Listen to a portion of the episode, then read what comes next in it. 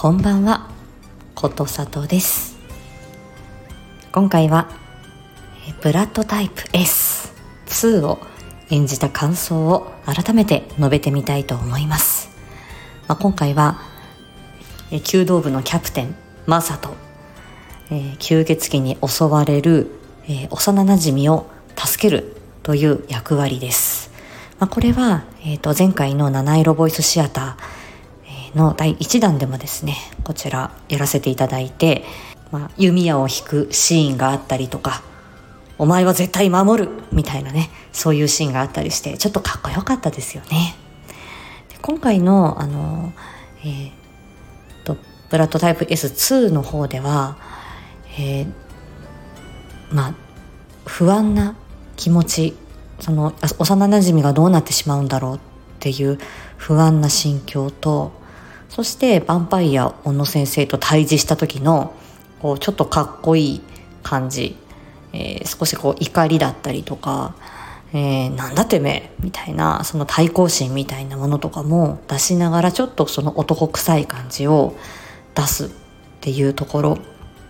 後半は、えー、まだ恋愛ってよくわかんねえって言ってた彼が、えー、自分のその恋心、えー、なんで俺こんな気持ちになるんだっていう、その初めてのその恋愛感情に戸惑う部分、その気持ちの揺れ動きっていうのが、この今回のブラッドタイプ エスツー の中で結構ね、あの、うん、その気持ちの変化っていうのが一つのお話の中であったので、それを、うんとまあ、セリフをね読んで、その世界観に入っていれば自然とそういう気持ちにさせられるっていう感じなんですけど、だからこの時にはこんな風に言おうとか、こういう言い方にしようとか、私は全然頭で考えない人なので、その時の状況でそのセリフを話して、えー、どんな声になるのかなってっていうのは後でわかるっていう感じなんですね。うん、で、まあ我ながら、まあ、前半はちょっと集中力途切れてた部分があって家族がねまだ寝ねえなみたいなので、声張れねえなみたいなのあったんですけど、まあ、後半は、まあ、ちょっと集中してできたので、えー、その気持ちの揺れ動きの部分、しかもそれは男性の声、まあ男役なので男性声を保ちながらその気持ちの変化を演じていくっていうことで、うん、あのー、自分の中でも挑戦だったんですけど、うん、あのとても気持ちよく演じることができました。はい。でね、これはまたアナザーキャスティングバージョンでは、今度は血を吸われる役、吸血される役の方を、えーまあ、やってみようということで、まあ、これはまた後ほど、はい、またこれ配信されるんじゃないかと思いますし、自分でもドキドキしています。はい、まあ、いろんな役柄をねこう、まあ、幅広く演じられるとね、それはそれで楽しいかなと思うので、まあ、今回は果敢に挑戦してみようかなって思ってます。やっぱりでも吸血鬼役も捨てがたいけどなうん、やっぱりちょっと吸血鬼のセリフも読みたいなって思いますけどね。はいですねはい、はい、すごくね楽しいですよね、男役私もね高校の演劇部時代はあのなんて言うんでしょ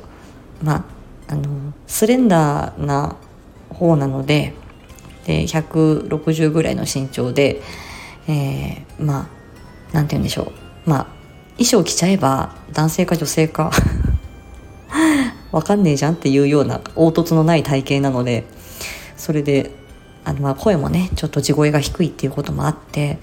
男役しか回ってこなかったんですけど楽しいですよねでもね。はいまだでもね男性声もまだ完成、まあ、未完成というか、まだまだねあの不安定な部分があるんですけど、まあいつまでもね未完成でいいんじゃないでしょうか。はい、では概要欄の方に、えーとね、今週あのあんちゃんとしおんちゃん、しおんさんと演じさせていただいたこのブラッドタイプ エスツー について、そして前回、あのまあ、なので今回だいにだんということで、もしまだ聞いてらっしゃらない方はだいいちだんのブラッドタイプ エス、えー、ごがつに、えー、ライブやった方ですね、こちらをお聞きいただいてからにを聞くと、えー、余計にお話面白いかなと思いますので、まあ、ゆっくり堪能してみてください。はいね、でこのだいいちだんに関しては、えー、とブラッドタイプ エス、えー、アナザーキャスティングバージョンということで、今度私が吸血鬼の役を挑戦したバージョン、台本同じでキャスティング変えてっていうものもあるので、その役演じる役が変わると、役者さんが変わるとどんなことになるのかなっていうのも楽しいかと思います。ぜひまだあの聞いてないよっていう方、試しにね、はい、ちょっとあのお暇がある時に聞いてみてください。はい、では、えー、とブラッドタイプ エス、えー、今回、えー、演じさせていただいて本当にありがとうございました。えー、皆さんもゆっくり堪能してみてくださいね。じゃあまたな。